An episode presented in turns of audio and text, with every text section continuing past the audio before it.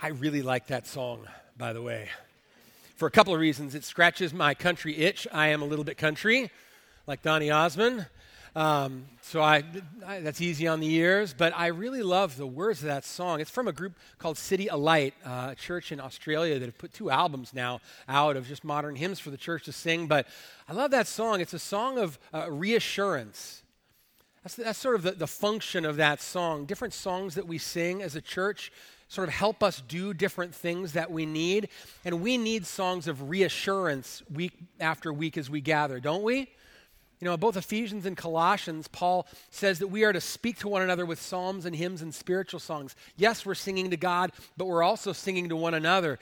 And week after week, we come in and we sing songs like that. The line this morning, in particular, um, that I love is uh, No trial has come beyond your hand. No step I walk beyond your plan. It's a reminder to one another that God is in control. He is sovereign, He has purposes. And the path might be dark outside my view. Can you relate to that? Feel like right now I can see this much, God, and there's so much that I don't know, don't understand about what you're up to. Um, still, all my ways are known to you. And I love the two things that we pray at the end of that song. We ask God to help us see two things. And I like that we sing both. One, open my eyes that I can see that you've made these ways for me. So help me, God, to, to see and trust that this is not outside your control, but you have plans. But also, open up my eyes that I might see that you, my God, will walk with me. So, not just help me understand that you are big and sovereign and in control, but also, God, that you're near and a comfort to me, and your presence goes with me, even though it's dark outside my view. What a great song to sing. Anyway, we, should, we need to sing that more frequently here. Um, and it's very appropriate given where we're at right here in Genesis 15, because Abraham, as we're going to see, is in a place where he believes, but he wants some reassurance. He's got some unbelief mixed in as well. So Turn to Genesis 15. Last week, if you were here, Eric preached the first half, and, and then he at one point got carried away and wished that I would blow out my knee in with a half marathon that I was running so that he could run this. I heard, I listened to the sermon when I was gone. He said he wanted to preach this half too, and he hoped I blew something out while I was running. I'm here on my own two feet, didn't even use the rail to get up here, by the way. My wife does not like uh, being drawn attention to in a crowd. Otherwise, she would have raised her phone to say, I just got a text from him with a picture. He's at the finish line. So, anyway, so I did. I finished on my own two feet. Here I am to preach. Genesis 15. Turn there. I actually want to read the whole chapter, even though Eric covered the first six verses last week. It's all one scene uh, sort of in two acts, God uh, reaffirms his promises to Abram, um, first in, in, what Eric preached last week, and then verses 7 to the end of the chapter, which we'll cover uh, this morning. But let me read the whole thing here Genesis 15. After these things, that is, after this rescue of Lot by Abram, that God delivers uh, him and his uh, family back into his hands from um, these powerful kings who'd kidnapped them, so after these things, the word of the Lord came to Abram in a vision Fear not, Abram, I am your shield. Your reward shall be very great. But Abraham said, Oh, Lord God, what will you give me? For I continue childless. The heir of my house is Eliezer of Damascus. And Abraham said, Behold, you've given me no offspring, and a member of my household will be my heir. And behold, the word of the Lord came to him This man shall not be your heir, your very own son shall be your heir. And he brought him outside and he said, Look toward heaven and number the stars, if you're able to number them. And then he said to him, So shall your offspring be. And he believed the Lord, and he counted it to him as righteousness. And where we pick up today, verse 7 And he, God, said to him again, I am the Lord who brought you out from Ur of the Chaldeans to give you this land to possess. But he said, Oh, Lord God, how am I to know? How am I to know that I shall possess it? He said to him, Bring me a heifer, three years old, a female goat, three years old a ram three years old, a turtle dove, and a young pigeon. And he brought him all these, and he cut them in half, and he laid each half over against the other, but he did not cut the birds in half. And when the birds of prey came down on the carcasses, Abraham drove them away. As the sun was going down, a deep sleep fell on Abram, and behold, dreadful and great darkness fell upon him.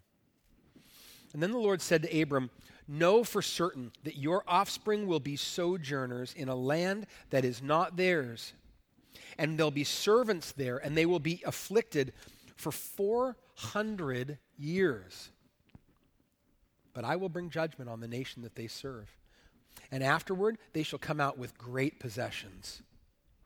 As for you, you shall go to your fathers in peace. You shall be buried in a good old age. And they shall come back here in the fourth generation, for the iniquity of the Amorites is not yet complete. When the sun had gone down and it was dark, behold, a smoking firepot and a flaming torch passed between these pieces. On that day, the Lord made a covenant with Abram, saying, to your offspring I give this land. From the river of Egypt to the great river, the river Euphrates, the land of the Kenites and the Kenizzites and the Kadmonites, the Hittites, the Perizzites, the Rephaim, the Amorites, the Canaanites, the Girgashites, the Jebusites. We pray.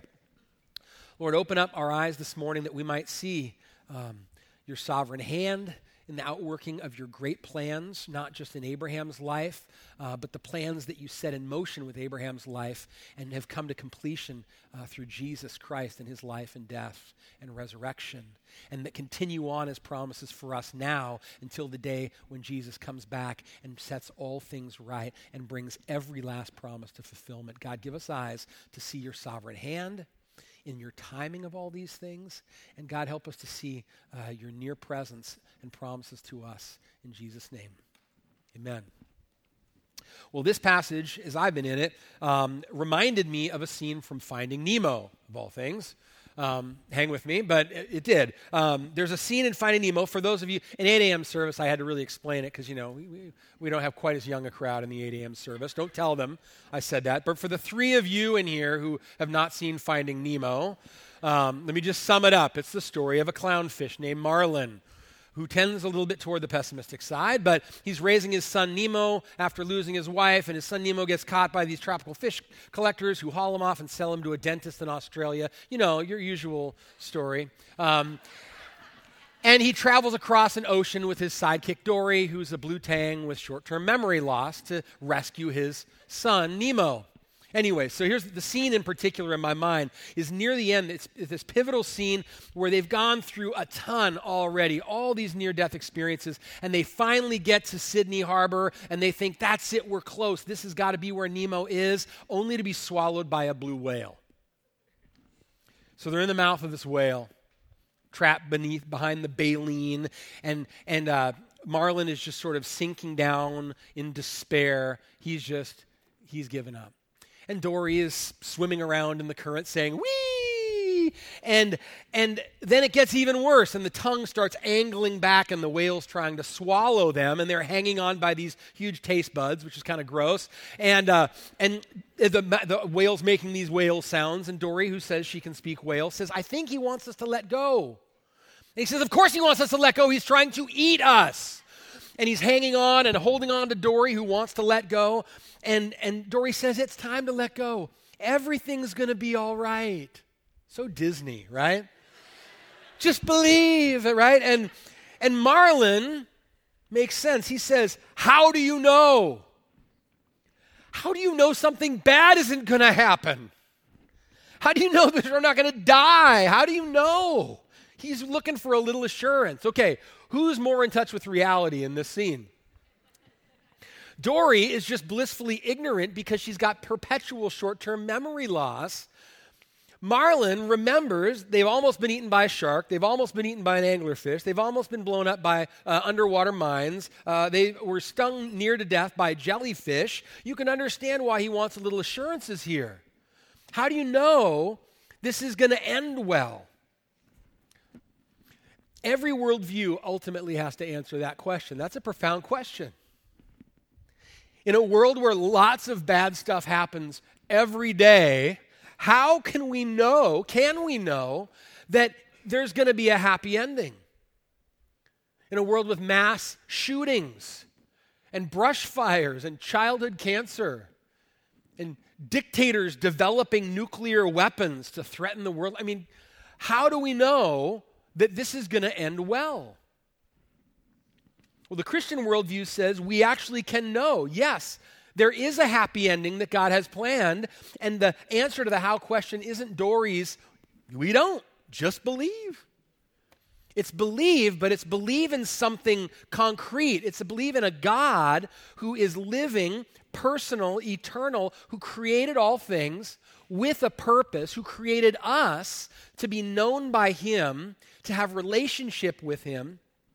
Our faith is in a God who, even though we've rejected Him, loves us and wants to bring us back to Himself.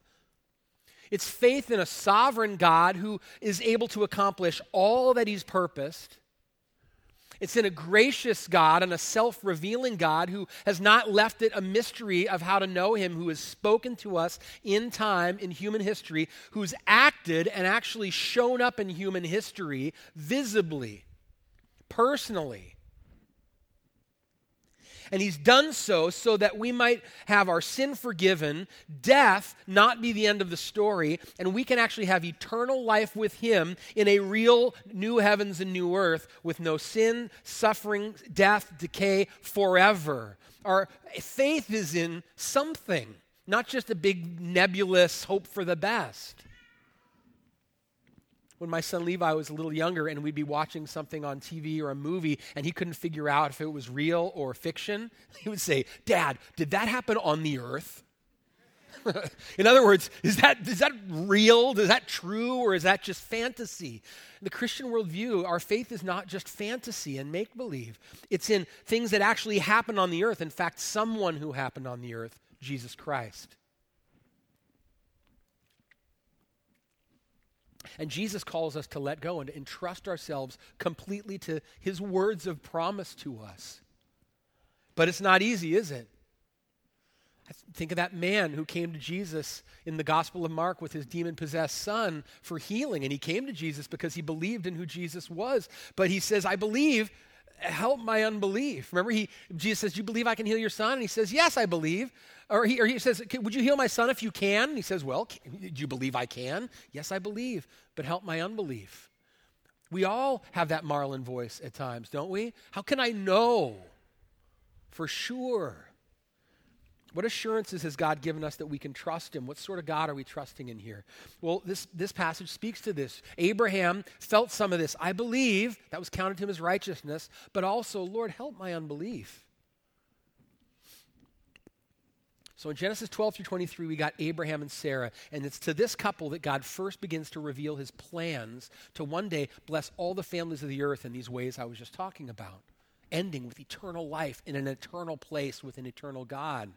But it begins with these promises to one man to make him a great nation, which means he's got to have a son, an offspring, and he's got to have a place for that nation to live. And so far, chapters 12, 13, 14 have been, the events have been focused on the land part of God's promise. He's brought him and shown him the land and, and made some promises to him about it. And then we're here in chapter 15 and 16 forward, turns and begins to focus on the, the son part of it, that, that you are going to have a son and an heir, and the offspring are going to come from him. And right here in chapter 15 is this sort of pivot point, and God reaffirms for him both the promise about the land and about the seed. And he goes one step further than just prom- re- reaffirming, reiterating the promise. He actually makes a vow and, and swears an oath to Abraham. He makes a covenant with him here. The first question Abraham had was about the seed. What will you give me? I'm still childless.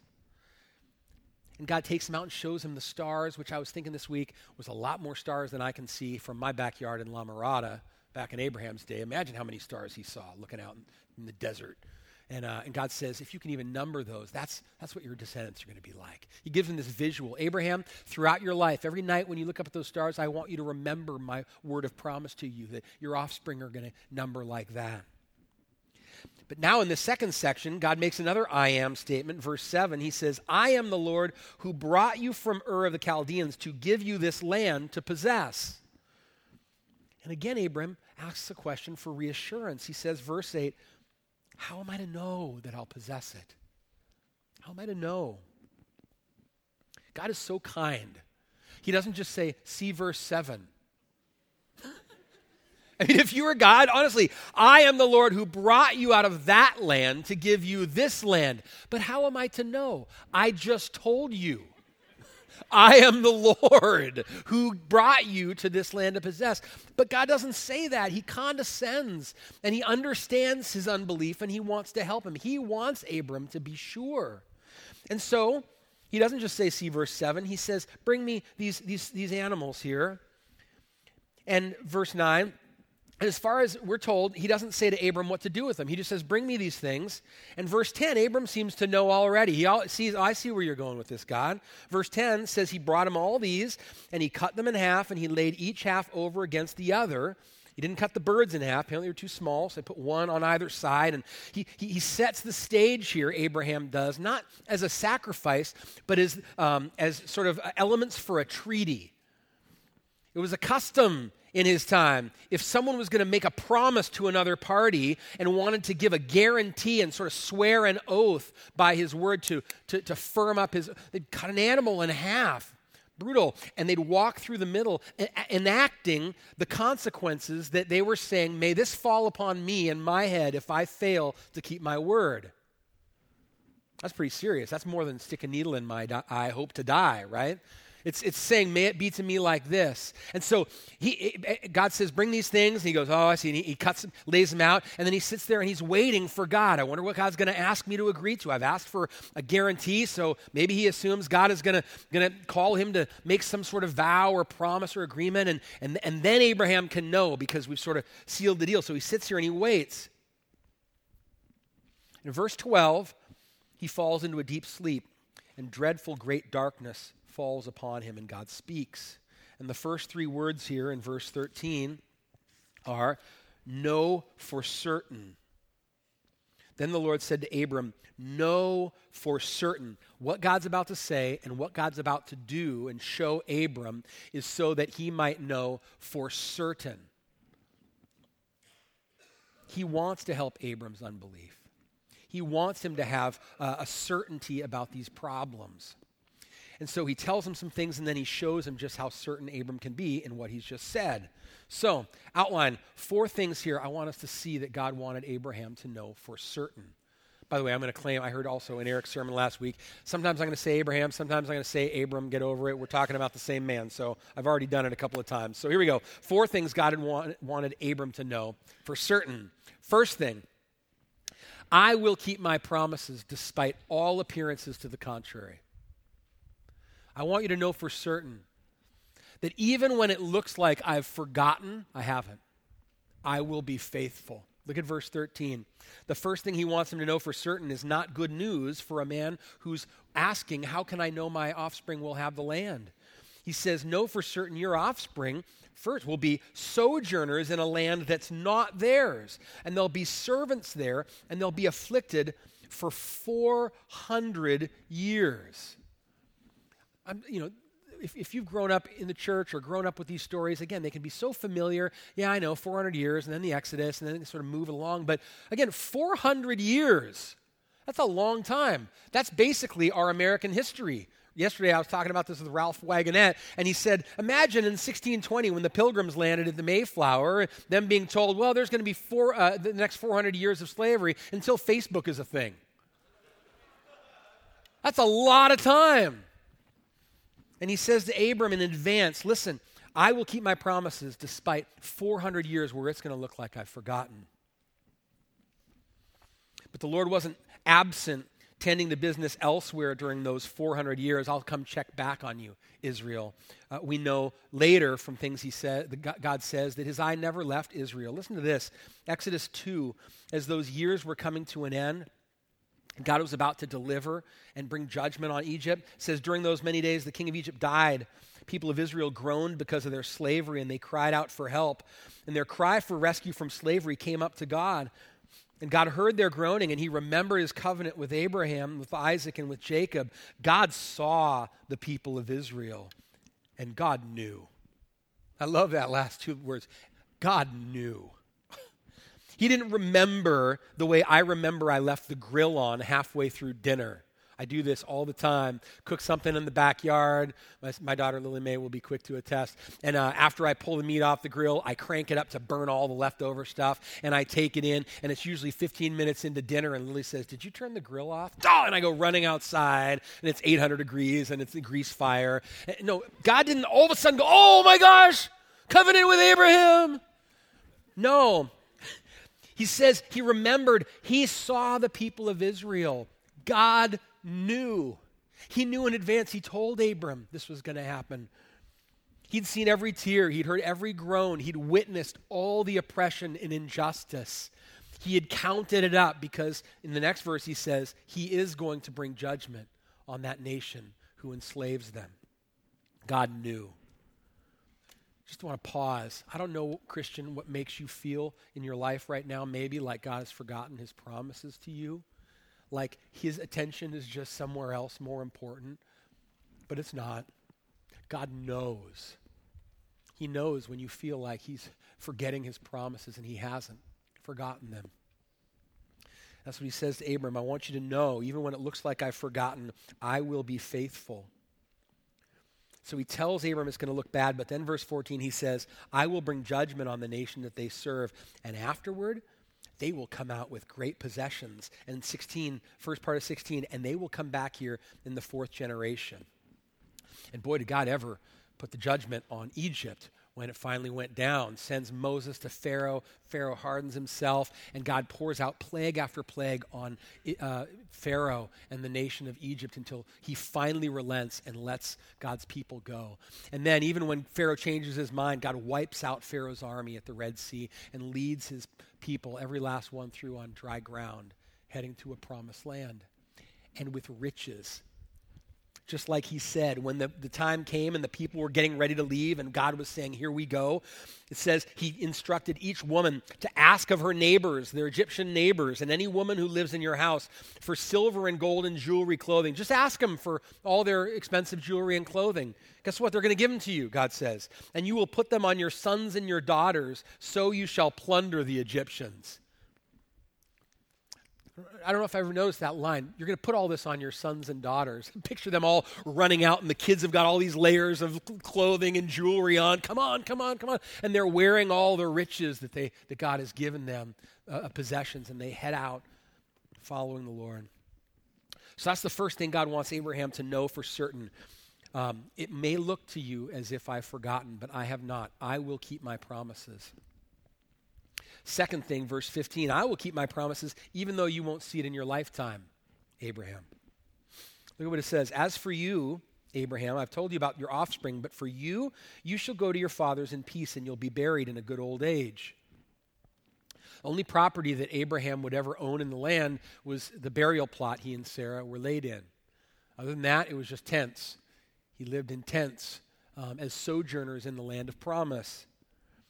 And there's something I think that, that, that, should be reassuring for Abraham to hear God say, Abraham, this, I am doing something much bigger than you.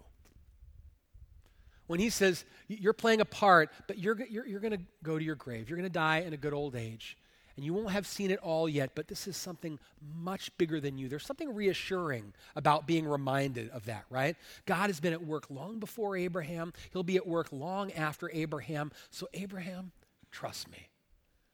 I'll be faithful to my promises, even though. And, and Hebrews 11 says of Abraham and, and others like Abraham in the Old Testament who lived by faith, says this He would die in faith, not having received the things promised, okay, but having seen them and greeted them from afar, having acknowledged that they were strangers and exiles on the earth. It's not that God didn't care about Abram, He gave him a glimpse and he even said, I'm going to bless your life. You're going to die in, in peace at a good old age. Uh, but you won't see the whole, the whole yet, God, or of Abraham. Second thing, I will keep my promise even though you won't see it in your lifetime. Number three, my timing is not without reason.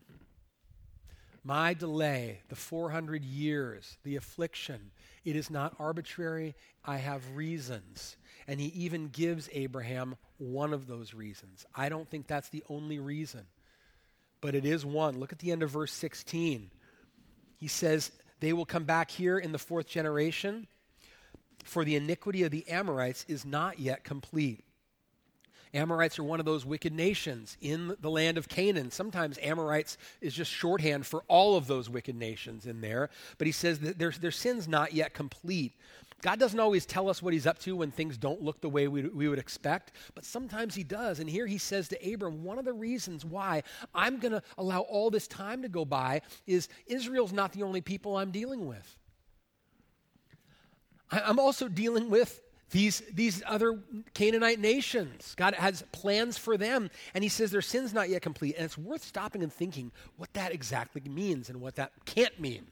Here's what I don't think it can mean I don't think it can mean they haven't sinned enough yet to deserve my judgment. It can't mean that. Romans 6 says the wages of sin is death, not a so much sin, but sin. James 2:10 says to break God's law in even one point is to be guilty of the whole of it. To rebel against a perfect holy God who created us deserves his wrathful judgment. End of story. Doesn't need 400 years of that to then earn it and warrant it. Otherwise, God wouldn't have been fair. So it can't mean that. They just haven't sinned enough. In fact, when you read, like in Leviticus 18, spells out some of the sins that these nations were known for, the word abominations that God uses is the right word. These are things that should elicit disgust and hatred. Leviticus 18 lists 12 variations of incest and adultery and child sacrifice and other perversions I'm not going to name here. You can just go read for yourself. And when you hear then thinking of that, God say, the sin of the Amorites is not yet complete. what does God mean by that?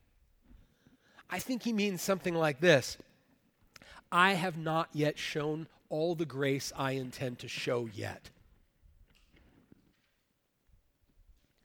More than any other sort of name that God says of himself through the Old Testament is this I am the Lord, the Lord, merciful and gracious, slow to anger. When we hear that phrase, slow to anger, is it informed by 400 plus years of the sins of the Amorites until it's complete? God really wants us to understand what he means by slow to anger. That little phrase has two implications for us this morning. I just want to, as a side note. First is this as long as God withholds his just judgment for you, for your sin, there is time to repent. That's what the Bible says. If you're here this morning and you don't know about this Jesus, you're not sure, you haven't come to a point of saying, I know that I answer to the God who made me, and I think if I was to stand before him, I don't have a leg to stand on. I know my heart. I know the things I've done and said in my life and I'm ashamed, that I'm ashamed of. And I couldn't stand before a holy God. But you have not yet come to a point of repenting of that sin, turning from it to God for forgiveness. If you have not believed in Jesus and you're breathing this morning alive in the room, then your sin is not yet complete, praise God. The fact that Jesus hasn't returned and, and brought final judgment, and we're here right now, is a sign that God is patient and showing kindness and giving you time to respond to Him in the pro, an appropriate way. That's the good news of the gospel. Jesus came as a ransom to lay his life down and be treated by the same consequences that your sin deserves, so that you might then be offered forgiveness and life with God forever on his account. And the fact that you're here breathing this morning to hear me say that to you and invite you to do that, to plead with you to do that, is a sign of God's kindness. Pray this morning. Ask the Lord to forgive your sins in Jesus' name. Turn from them. Say, God, I want you to make me new. I don't understand how that all works yet, but Lord, I want to turn and I want to yield to you. Because the other sobering implication of that little phrase, the sins of the Amorites is not yet complete, is not yet means that there will come a time where God will say, It is now complete. And it did come for the Amorites. And it will come for each person, whether it's at the day you die or the day Jesus returns. God is merciful and gracious, slow to anger. Why would you refuse him? So, after telling Abram these things, that my timeline is not without reason. I am displaying my grace and my patience here. This is a sign of my mercy, even though this is going to be a hard season for Israel. The last thing he wants to know for, for certain, Abram to know for certain, he shows him, verse 17. The last thing is this Abram, this is all on me. This is all on me, is what God wants him to know. Look at verse 17. When the sun had gone down and it was dark, behold, a smoking firepot and a flaming torch passed between these pieces of the animals that had been laid out. And on that day, the Lord made a covenant with Abraham. Abraham is shown a manifestation of God's presence that he could see. And I mean, picture the the dark blackness of nighttime in the desert, and all of a sudden, poof, this flaming torch and this, this smoking fire pot. These two images that are so similar, I think, to later when God actually leads the people out and shows him that his presence goes with them for protection and guidance. This pillar of cloud by day, pillar of fire by night. Abraham sees these similar images here appear in the darkness and pass through the pieces. And what's conspicuously absent from this ceremony is Abraham. He's just watching. Imagine he was sitting there waiting, okay, what, am I, what am, what am I going to play in this? What promise am I going to have to make to secure God's promise, his word? And it's nothing. God alone passes through the pieces. In doing so, he makes a covenant. He swears to Abram, May it be to me, the eternal God who can never die. May it be to me as you have seen here if I fail to keep my promise. It's as if God is saying, It's as impossible that I would ever break my word as it is impossible that I would ever cease to exist. You can count on it. I promise. And he makes a covenant and this covenant was not like the one that God later makes with Israel through Moses when they become a nation. That one had some conditions with it. He said to the nation, Here's my law. If you walk in my ways and you live by my law, I will bless you as a nation. But I want all the other nations to know that your God is a holy God. So if you leave my law and you break my law and you go in your own way, I will not bless you. This covenant is not like this. This is a one sided covenant. God said, This is all on me. The promise to make you a great nation and give you land and bless all the families of the earth, that's all on me, God says. And he wanted that fiery image from that ceremony to burn into Abram's memory so that throughout his life he would remember my offspring will possess this land. I will get a son. I will become a great nation. All the families of the earth will be blessed. This is all on God. He's promised. So the question is now you can see why that's an encouragement, how that was an assurance to Abram. But how does this all come to encourage us this morning? We're about to celebrate the Lord's Supper here.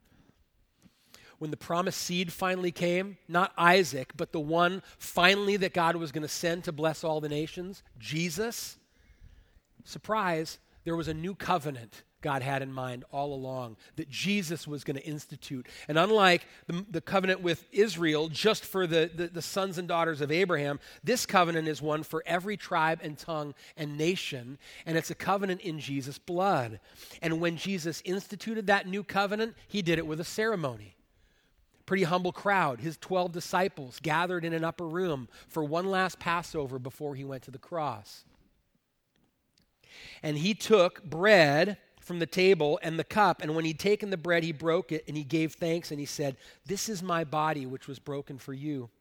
Do this in remembrance of me. And in the same way, he also took the cup after supper, saying, This cup is the new covenant in my blood. Do this as often as you drink it in remembrance of me. New covenant, Jesus says. And here's a ceremony to, to seal the covenant. And what is the ceremony depicting? that Jesus is about to go pass through the pieces alone. It's a covenant in His blood that's bought with His body being given. In fact, John's gospel lets us in on one other visual Jesus did at that dinner. Before th- this, he got up and he washed all the disciples' feet, one by one, like a servant. And remember, if he gets to Peter and Peter says, No, you will not wash my feet, Lord, and he says to Peter, If I don't wash your feet, then uh, you can have no share in me. In other words, Peter, that's not how this covenant works. The way this works, it's all on me. I serve you, I cleanse you, I wash you. It's all on me, Jesus says, and what I'm about to go do at the cross. With our Reformation conference coming up, um, I've been thinking about this question from the Heidelberg Catechism. Catechism is just a teaching tool with questions and answers to help us remember and understand biblical truth. And question 60 is a great one. How are you righteous before God? Answer Only by true faith in Jesus Christ. Although my conscience accuses me that I've grievously sinned against all God's commands, commandments and have never kept any of them, and that I'm still inclined to all evil, yet God, without any merit of my own, out of mere grace, imputes to me the perfect satisfaction, righteousness, and holiness of Christ. Keeps going. And he grants these to me as if I had never had nor committed any sin.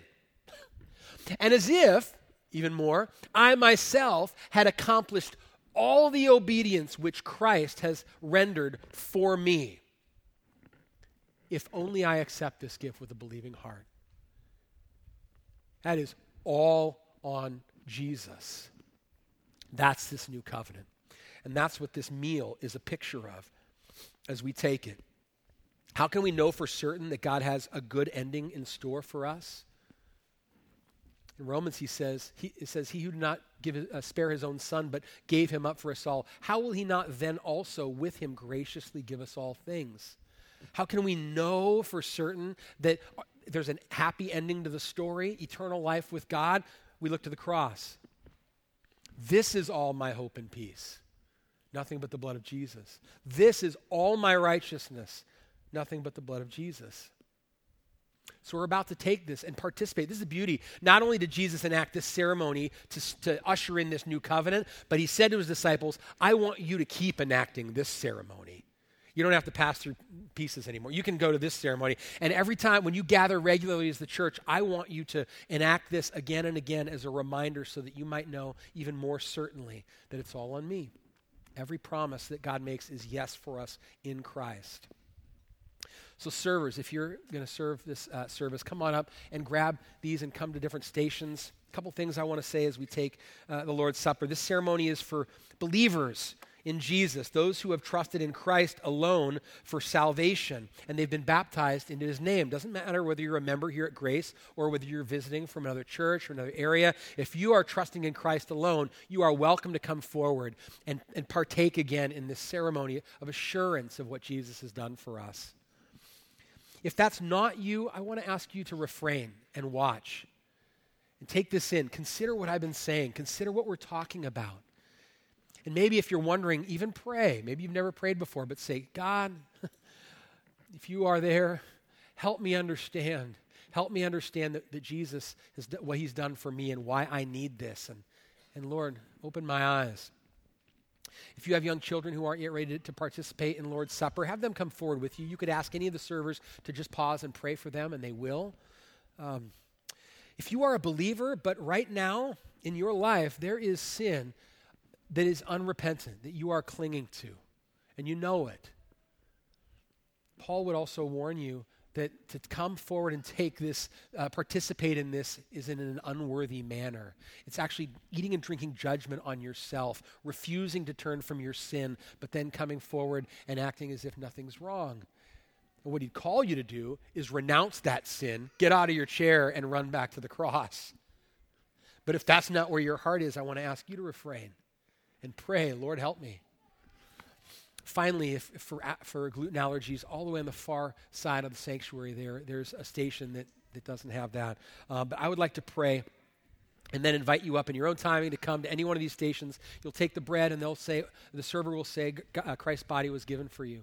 And you'll dip it in the cup and they'll say, Christ's blood was shed for you. And you can take that there, take it back to your seat. You can give thanks. I, I encourage you, don't keep your eyes closed the whole time. This is in part designed for us to see see the picture of all God's redeemed children coming forward, washed with the same blood. Open your eyes. Give thanks for the folks that you see, uh, your brothers and sisters, as we take this. Let me pray. Lord Jesus, thank you for passing through the pieces alone. Thank you for Gethsemane, for surrendering your will uh, to the Father's will and giving your life as a ransom for us. Thank you for uh, our hope that comes through shed blood for forgiveness of sins. Thank you for your Holy Spirit now that helps us walk in new life.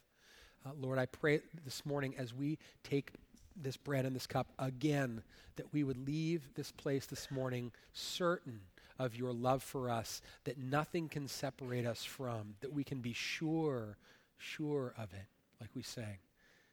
We thank you.